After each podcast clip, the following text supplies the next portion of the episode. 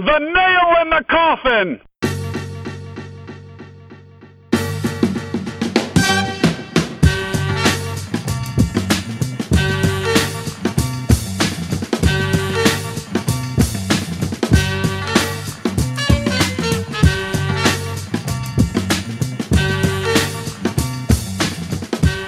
Welcome to the Nail in the Coffin. I'm Tom. He's Travis. It is Tuesday night. Trav, what's up, buddy? Not a whole lot, man. How you doing? You know, you've had a hectic couple of days, haven't you? It's it's been rough. I'm not gonna lie. We had a nice little uh, Father's Day cookout going on over at the in-laws on Sunday, and as we were kind of winding it down, uh, my daughter Cassidy was playing with her cousins, and uh, and she somehow wandered off into another room and uh, took a little bit of a tumble and uh, a trip to Hillcrest and a trip to Cleveland Clinic uh, later. We we have a nice uh, cast on the elbow now, a, a broken bone, and uh, she's going to be on the mend. So uh, the t-ball season has come to a close for her after I think four or five games this year. So she's on the she's on the DL. She has moved been moved to the the sixty day DL. Yeah, it's yeah, well, it's it's rough, but first broken bone, not a big deal. She'll be no, all right. No, it's uh, it's not fun, but she's a trooper. She's hanging in there, so there uh, we're we're getting by. But nice. Anyway, we got uh, got a lot happening in uh, the National Basketball Association. Um, you know, even though the season just wrapped up, uh, th- there is no off season in the NBA, as as we know. Uh, NBA draft going to be going down on Thursday night. The Cavs figure to be prominently involved with the fifth and twenty sixth picks and uh, a whole lot of teams around them looking to move up or down. So to get us ready, we are joined tonight by Evan Dammarell, who covers the Cavs as a contributor for both Forbes and Fear the Sword. Evan, welcome. How are you? I'm good. Thanks for having me.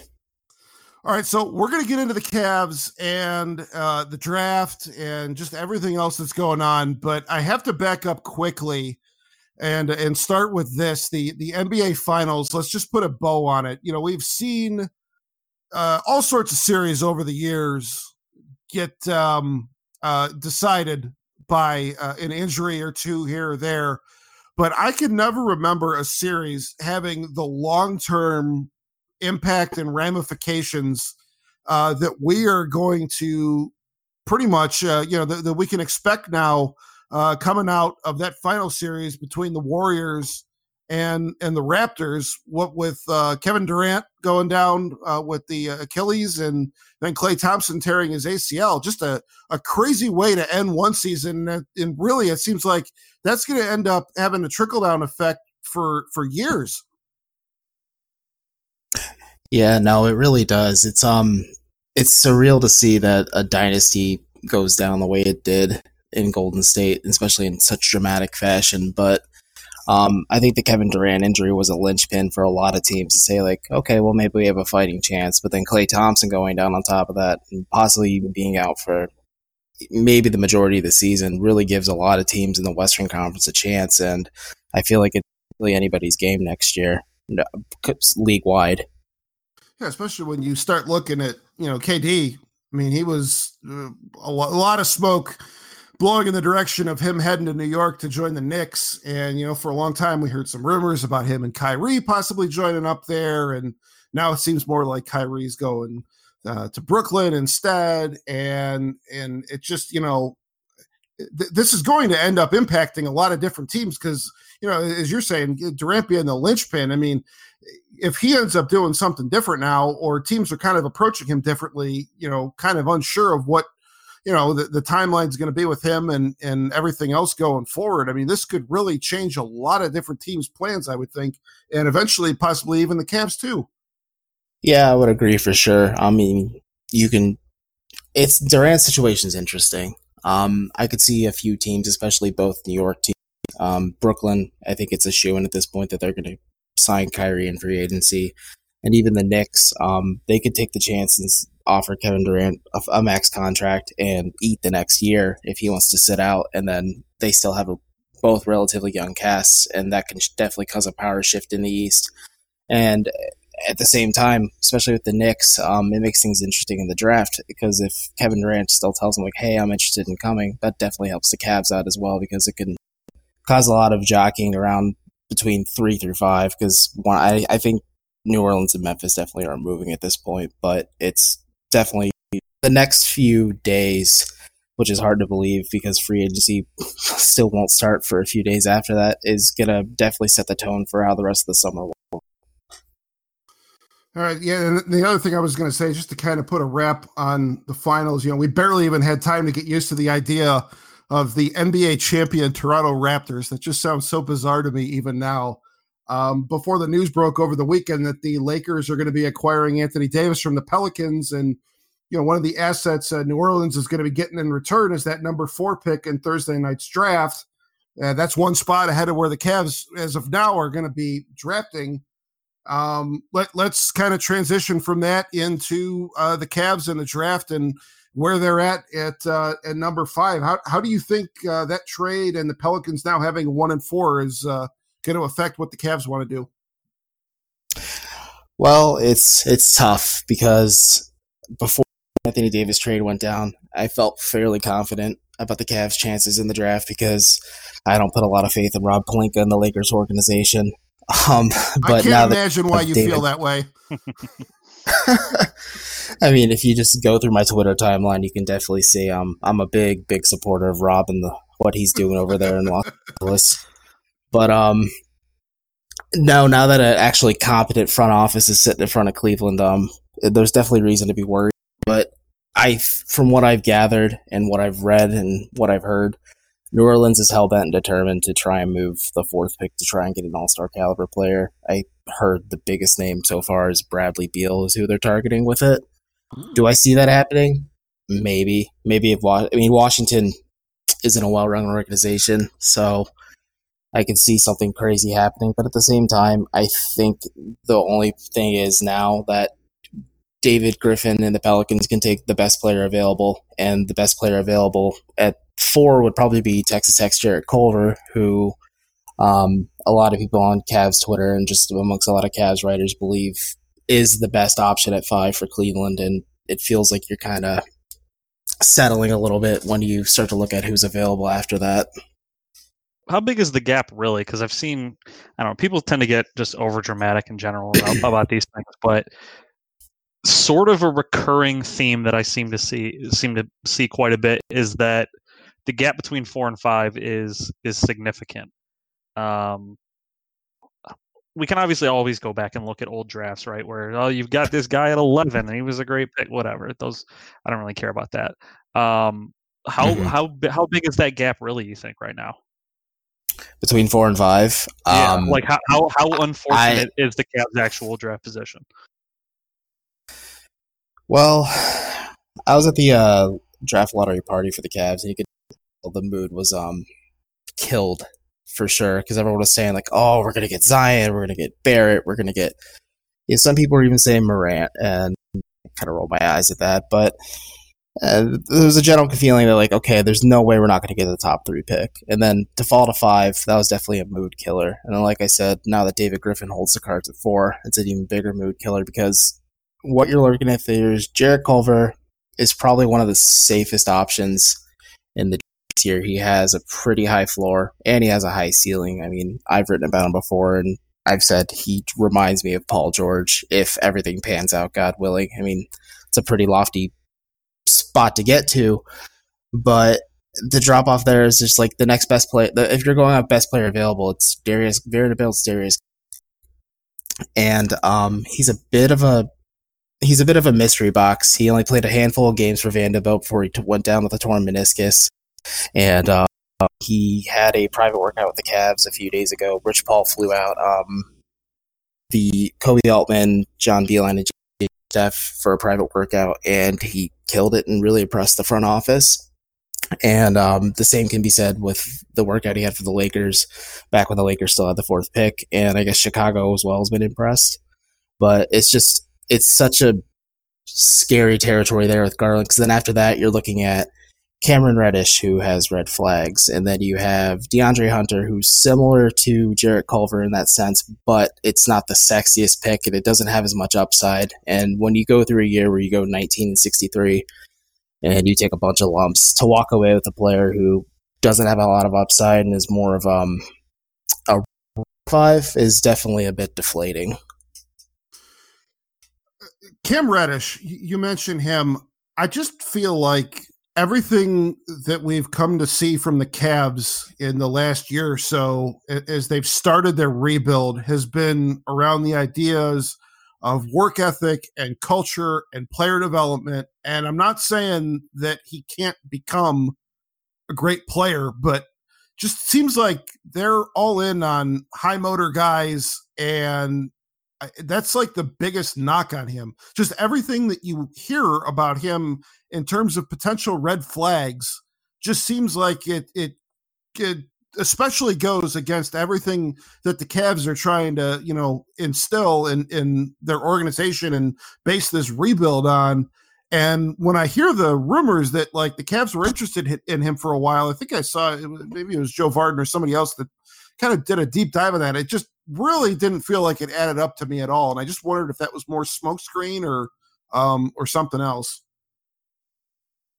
I think it's a it's a lot of things. I don't know if smokescreen's really the. F- I don't know if there's really a smokescreen with Cam Reddish. Maybe Cam Reddish himself is a smokescreen because, um, like you said, um, he's he doesn't have a high motor. There's a lot of questions if he actually loves the game of basketball, which is concerning. He can tell people he loves it, but there's been plenty of players say I love the game. I mean, I'm sure Anthony Bennett's told plenty of people he plenty plenty of people he loves the game of basketball, but I'm sure he also loves an all you can eat buffet. Ooh, and whoa. um and um Are we really still taking It's- it's- Anthony Bennett shots? I mean I, I'm not saying you're Uh, wrong. I'm not disagreeing with you, but you really got to open that wound back up. eh, well, I was definitely stunned that year. Um there's plenty I could talk about with Anthony Bennett, but let's focus on Reddish for now. Um, there's a lot of concern that comes with him, and it's just the fact that people like to highlight that oh maybe it's because he shared the floor with RJ Barrett and Zion Williamson, which granted that's there's only so much basketball to go around, especially in an offense like Coach K's. But then when Zion went down, RJ flourished, but Reddish got worse, which is definitely concerning. And then um, he was relegated to a six man role in the NCAA tournament. So I guess it wouldn't be beyond the Cavs to draft a six man with a top five pick. But um, so history like history repeating itself with Dion Waiters. But um, it's just it's definitely concerning because you can see the upside there. Like he has the measurements of a prototypical wing. He does show defensive upside, but the lack of motor and this the really bad shooting numbers and the fact that he's so comfortable jacking up three pointers so much are a lot of concerns and it probably hurt his draft stock. And if I mean if the Cavs want him and let's just say Reddish is their guy, I would be more comfortable with them, let's say trading down maybe to eight with Atlanta because I think that's ideally the most realistic spot where you can start targeting someone like Cam Reddish. But I think five that'd be out of the question to target someone to someone like him at that spot. Seen a lot of rumors about the Cavs entertaining the possibility of trading down and maybe stockpiling some extra picks. Um, do you expect that to happen, or do you think we're actually going to see them take somebody and, and keep them at five? It's going to be interesting for sure. Uh, the Knicks saying today that they're trying to get a last minute workout in with Darius Garland. Um, maybe raise an eyebrow for a second because I'm thinking, okay, well, maybe David Griffin gets a trade talk in with um, Atlanta for four because Atlanta's trying really hard to move up into the top five. Um, I think because everyone keeps everyone and their cousins keep saying Cleveland's an obvious trade target for them but apparently they offered eight and ten to New York for the third pick, and New York said no thanks. And then New Orleans then turned around and said they'd be interested in that offer as well. And, and from what I've gathered, Atlanta's guy is Jarrett Culver. So if they took Culver at five, that means Barrett falls to the Cavs at five, and I think Cleveland just sits there and they take their guy because they're enamored with RJ Barrett, and that's probably the number one player on their board, obviously besides Zion, but he's unobtainable, unobtainable at this point. But um, let's just say it's Darius Garland at that spot, or let's just say maybe Jarrett Culver's still available and the Cavs aren't as sold on him as I am. They could definitely start entertaining trade talks, and I think Chicago Phoenix, Atlanta are all options to trade down with, and I'm okay with picking up extra draft picks, and then you can just flip those assets for even more assets if you want to, because realistically, you can't add three, four rookies onto your roster because there's just so much playing around. All right. Well, while we're talking about assets that could be flipped, will J.R. Smith still be on the Cavs roster when we wake up on Friday morning? Um, I want to say no. I want to say no, but I, Koby and the Cavs front office have till June 30th to at 11:59, and maybe a little bit before that, so it gives the team a little bit of wiggle room to waive him to try and get a deal figured out with JR because that's what July 1st is when his contract becomes fully guaranteed, and the team obviously wants to use that partial guarantee to uh, get get some type of asset. But I think a realistic target for them still, and it's been entertained for a while, and apparently is interested is trying to flip JR to the Heat for any of their bad contracts, and then considering that um, Brooklyn had to give up two first round picks to get rid of Allen Crabbe's bad contract um, to Atlanta in the first place. I think JR will definitely command at least a first round pick. And I think Woj tonight said on ESPN's draft special that um, Cleveland is under the impression that they can get multiple picks or assets for JR. And just keep wheeling and dealing, man. And eventually you got to get a player that sticks. And eventually you can even go all in when a situation like this Golden State situation, when the time comes, you can cash in and go star hunting and then maybe make a run at a title. Or you could just keep getting cold feet like Danny Ainge. Hey, uh,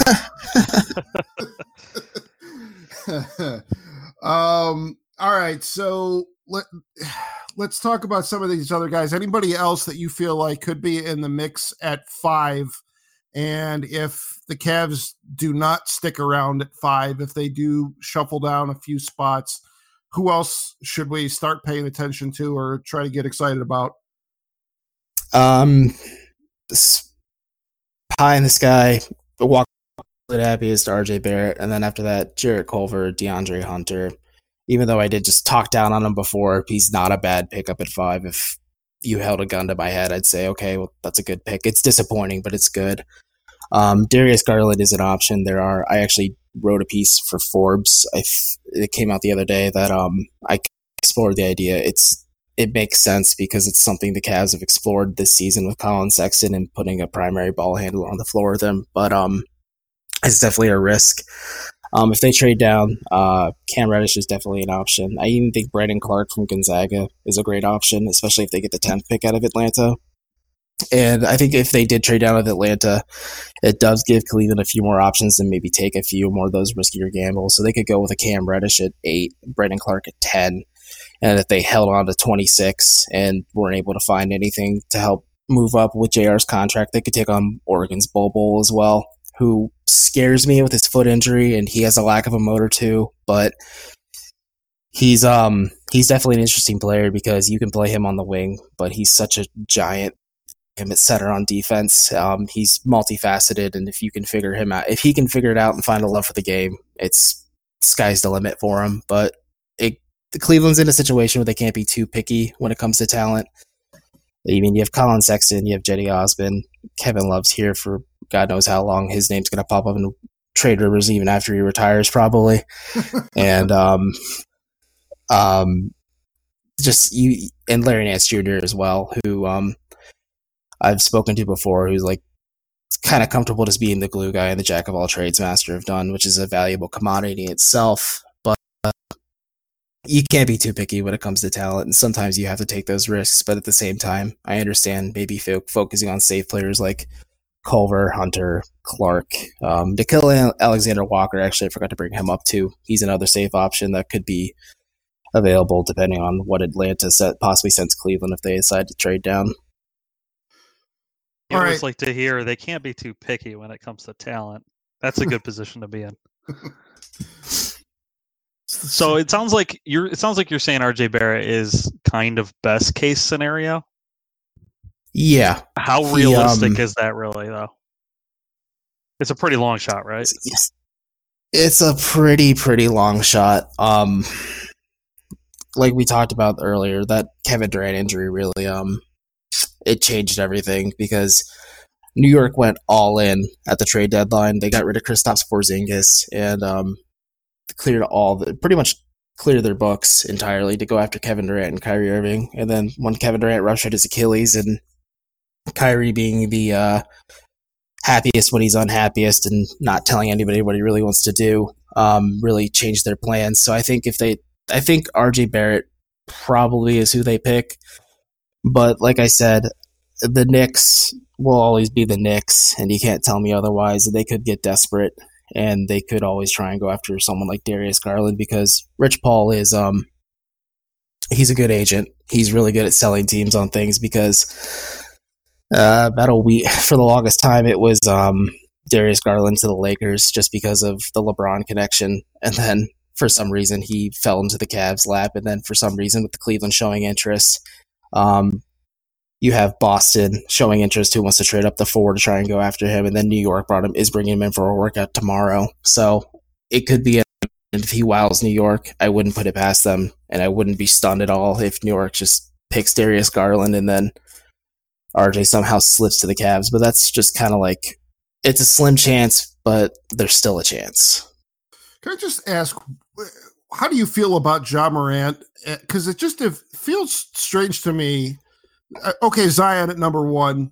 I get that. I'm totally on board with that. But it just seems like it's just a done deal that Ja Morant is going second and RJ's like not even in the discussion for that. And it's just a foregone conclusion. And the real intrigue in this draft starts at pick number three. Am I missing something here? Um, I can understand where you're coming from because heading into the collegiate season, RJ Barrett was the presumptive number one, and then Zion Williamson happened, and then everyone thought RJ was maybe number two. But you have to look at it this way Memphis is a tough market for them. They have to find something to sell. They got rid of the face of their franchise by trading Marc Gasol to Toronto. Um, Mike Conley's more than likely on his way out of town with Utah and Indiana and possibly even Boston being interested in him, and they got to find some big name to bring in. And Ja Morant was bigger names, especially with his triple double during the uh, NCAA tournament. Um, he'll definitely put butts in the seats, and he is an exciting player to watch. I'm just not as high on him as I am other players in this draft, RJ Barrett especially. Um, but I think he'll have a good career in Memphis. It just he will be two years behind everybody else just because I don't want to say playing in a smaller conference is a huge knock on him because Damian Lillard and CJ McCollum came from smaller schools and look at that now. But it's just it's going to be a steep learning curve for him to go from Murray State to NC or to NBA basketball opening night. So it, it's mostly it's a multifaceted thing. Like he's going to put butts in the seats for Memphis and he'll grow alongside Jaren Jackson Jr. And I think they'll be doing things the right way. All right. All right. Well, the Cavs also have pick number 26 in the first round. Uh, it feels like every story I read, well, nobody has a definitive idea on how it's going to shake out. The consensus I feel like I'm reading is that there's no way they're actually going to end up picking at 26. They're going to do something else with that pick. Mm-hmm. Do you do you agree with that? Or in if they are going to maybe move out of that position, what is it to do? Is it to try to package that with something else and move up or trade out of it and try to stockpile some future assets? What's what's the idea here? I mean, 26 it, it's it's weird because this draft class is pretty weak. Um 26 obviously is an ideal spot. You're not going to get a franchise player, but like I talked about before, they can't be too too picky, but there's going to be plenty of teams that are going to be looking to move out of their mid to late lottery spot. Um, Miami, Charlotte, Detroit. They all have some pretty bad, icky contracts on their books, and Cleveland is definitely a buyer. Um, not a lot of teams that are rebuilding can say that they have an owner that's okay with going into the tax to possibly build a contender faster.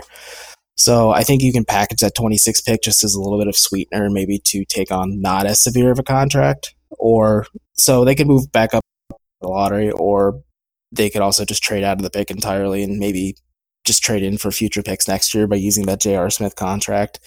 Um, that's definitely going to be the Cavs' biggest, um, second biggest piece. That and JR's contract will be what decides them moving up or out of that pick. So they could, I, at most, they're going to have two rookies at the end of the night. Maybe they buy a couple second round picks and a couple guys they want to take a gamble or take a long look at as well. But two first round rookies for sure. But more than that, I would definitely be surprised. All right. Uh, other uh, other situations around the league that we need to be keeping an eye on. Anything else that uh, you feel like is going to be interesting and could be a, a recurring plot point on uh, draft night? Particularly anything that could affect the Cavs. Um, sorry, I just had a big old grin because I'm thinking about Boston's situation again. Um, I think we'll all cheers man, for they, that. they're just having, yeah, uh, they're having the worst week ever. It's just could have traded for see Anthony. Davis, but yeah, you might. But um, yeah, you hate to see it. Hate to see it. um, but um, it's a fluid situation for sure. Um, it's gonna be um, the East is gonna be. I mean, you have Milwaukee. Uh, Toronto is. I think they have a good chance keeping Kawhi. Those will be your two best teams in the East. I think Indiana will be very good. I think Brooklyn with Kyrie will be the fourth seed, and then after that, it's a bit of a crapshoot. And how with the draft, you a lot of How teams. you, I'll stop you real quick. How long do you think Toronto has? How long do you think they can keep Kawhi for? Do you think he signs there long term, or does he stay for another couple years? Like, what, what's that look like? Because uh, when he got traded, it was pretty much a foregone conclusion that he was going to stay a year and leave, right? Yeah, it sure for sure felt like that, but I think winning the championship changed that, and I think the Raptors bending over backwards to give him that time to rest and showing that load management is going to be the new thing next year. Like you're going to see, definitely see it next year at the Lakers and LeBron and Anthony Davis. There's going to be plenty of quote unquote load management games for them. But it's just, I think Toronto and the city just have bent over backwards to embrace Kawhi. And you saw it at the parade. They're chanting five more years for him, and they're going absolutely nuts for him. So I think, I think he'll stay there long term. And if he does leave, if it would be for the Clippers, but it would be pretty surprising for me at this point to see him go. And I think that at this point, Toronto will just try to do everything they can to put everything back together and run it back for another few years. I, I, I got to give Toronto a lot of credit. That's that's a team that I've kind of laughed at for years because of the way the Cavs have just uh, basically dog walked them in the playoffs every year. But uh, Exactly. really- they, went for it this year. That was that was a bold move going for it with with Kawhi, especially because I think there was a lot of uh, a lot of question marks around him at this time last year, just in terms of his health. I mean, you know, he the Spurs are kind of putting one story out there. Kawhi was putting out another, and then as you said, you got this whole deal with. Uh, it seems like he wants to get out to Los Angeles, and uh, you know, with with no promises, they went and pulled the trigger and you know uh, it could not have worked out any better this year and i'll be curious to see if it emboldens other teams to you know go for it especially in a season like what we see coming up here. I mean th- this feels like the most unpredictable nba season coming up that we're going to have had in a really long time. It, it it just feels like the landscape is wide open right now with the injuries to the warriors and um and just everything else happening. It's uh it's a fun time for the league, I think. Oh no, I totally agree. And back to what you said, like Toronto just going all in. Um, it feels like it's two years in a row, really. In the Eastern Conference, LeBron leaves town and goes to Los Angeles, and Toronto jump. And as soon as um, San Antonio kind of showed interest in what Toronto was offering, Toronto jumped in and took the package, and they basically said, "Listen, either we win it all this year, and we convince Kawhi to stay in the meantime, and we build ourselves a contender for the next four or five years." That's just being optimistic. Or things fail in spectacular fashion. Kawhi leaves, and we burn everything down and start rebuilding. And it's definitely kudos to them. It definitely worked out. And like you said, the the the they were um the Cavs bullied the Raptors a lot, a lot the last few years.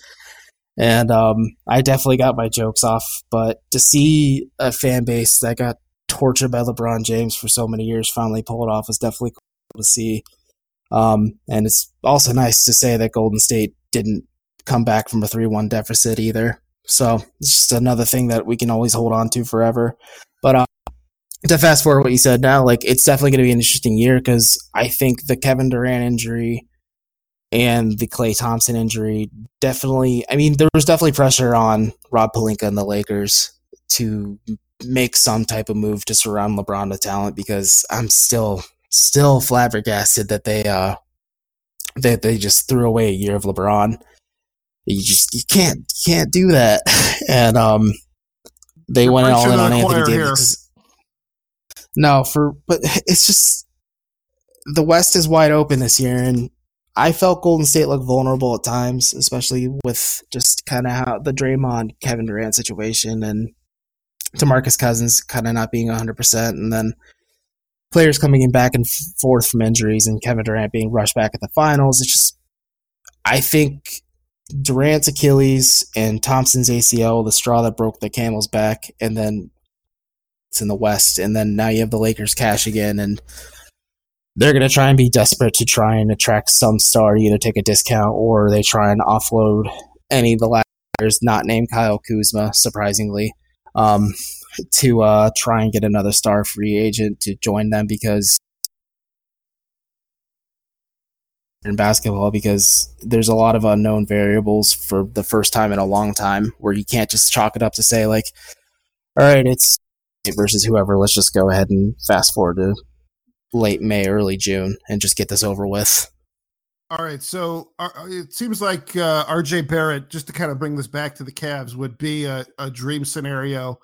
Um, looking at re- realistic options outside of RJ, um, somehow falling to the Cavs at five, what will you walk away from on Thursday night if as the draft concludes? What would be uh, a, a realistic uh, good good outcome for the Cavs with the the picks they have and the assets they have going in. What, what would you like to see them come away with?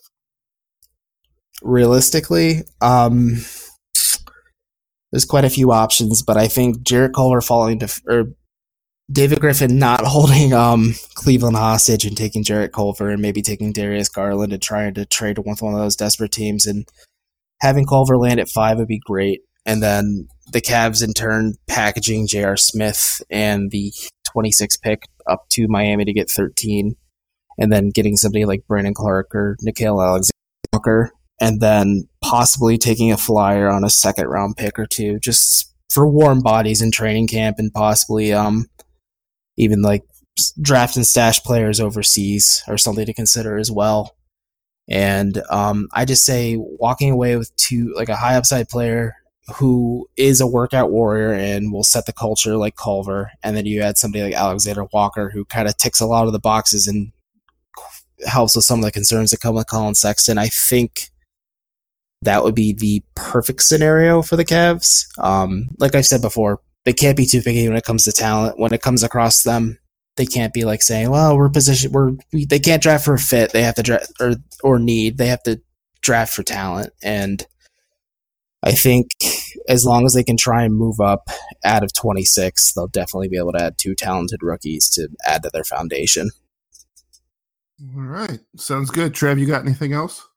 Yeah, I guess overall, what um, anything that you have seen or you're predicting or you have an inkling towards that would just kind of surprise a vast majority of people? What what should we look for? Because honestly, I think a lot of times when it comes to the draft, a lot of people look at the first, you know, three, four, five picks or whatever, and then they don't really have any idea what's going to happen after that. Um, anything that should be really surprising, or anybody that you could see jump up and, and be sort of a shocking name, a la an Anthony Bennett type name. um, I don't think we'll ever one or two slot, but Is there any shocking Yeah. scenario that we can like jump in here on Yeah, uh, you've listed- three you've days later and say you heard it on the nail first? right. You listed three or four guys that you think you know are in play at, at five.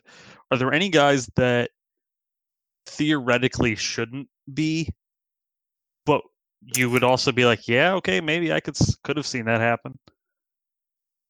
Um, so that's a good question. I uh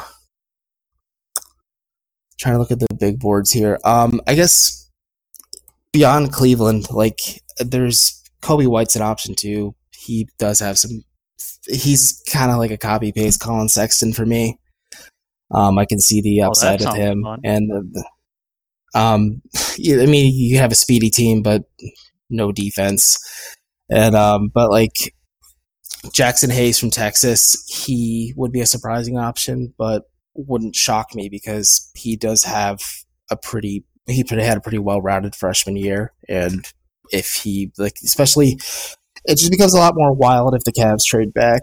Um, I think a lot of the guys that I listed are all pretty realistic options at five because that's where their heights are at. But the Cavs have also drafted guys that were probably a too few picks ahead. Um, uh, if they a name to watch for for sure though that I and a lot of people in draft Twitter have sold me on um, that if the Cavs trade back is uh, I'm probably butchering his name, but it's Goga Bidatse. Um, he's a international center. He's only 19, and um, he is a defender already, and he has shown a pretty solid offensive game to begin with. But um, he also is projecting to show three point range as well. So the sky's a bit the limit for him, and he's definitely a project. But um, if the Cavs were to add another center to the roster, it's a surprise. and it also wouldn't be a surprise if you see a couple names not named Kevin Love getting shipped out of there in a trade with some team who might be looking to shed some bad salaries on the draft. All right, very good. All right, well, uh, boys, I think uh, I think that about covers it. Uh, Trev, what do you say? Sounds good to me. All right, I right, think I'm ready. uh, sounds good. Evan Dammarell, thank you very much for joining us. This has been uh, great, and uh, I feel sufficiently prepared for the NBA draft now. You've uh, this was uh, this was awesome, and I uh, appreciate you taking the time, man. No, thank you for having me. I really appreciate it. All right, are you going to be writing this week for uh, Forbes or uh, Fear the Sword, or are we going to see anything from you uh, uh, draft related coming up that uh, we should be keeping an eye out for? Thursday night's the big night, and I'm hoping to have something out by Friday morning, just to say like give my thoughts on how the Cavs, what things are going. And um, Forbes um has a big free agency preview coming pretty soon, and I'll be doing something for the Cavs for that as well. Because even though they're pretty strapped for cash, there actually are quite a few options out there in free agency that might be available for the Cavs with just a lot of draft busts that maybe might be worth a damn looking at.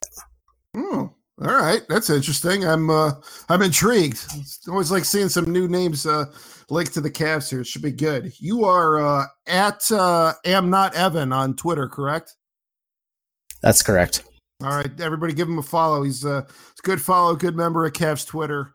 Uh, appreciate him taking the time here. Look forward to reading uh, all of Evan's coverage on uh, Forbes and uh, Fear the Sword as well. As for us, you can listen to the Nail in the Coffin on Apple Podcasts, Google Podcasts. We're also on Stitcher, the TuneIn app. You can stream us on waitingfornextyear.com. Speaking of which, uh, good old WFNY there uh, has a lot more uh, Cavs and uh, NBA draft uh, preview coverage as well. Uh, encourage you to give all of that a read this week as we get ready for Thursday night. Our thanks again to Evan Dammarell uh, for joining us and uh, talking Cavs. For Travis Hewley, I'm Tom Valentino. It's been the nail in the coffin, and we will talk to you again soon.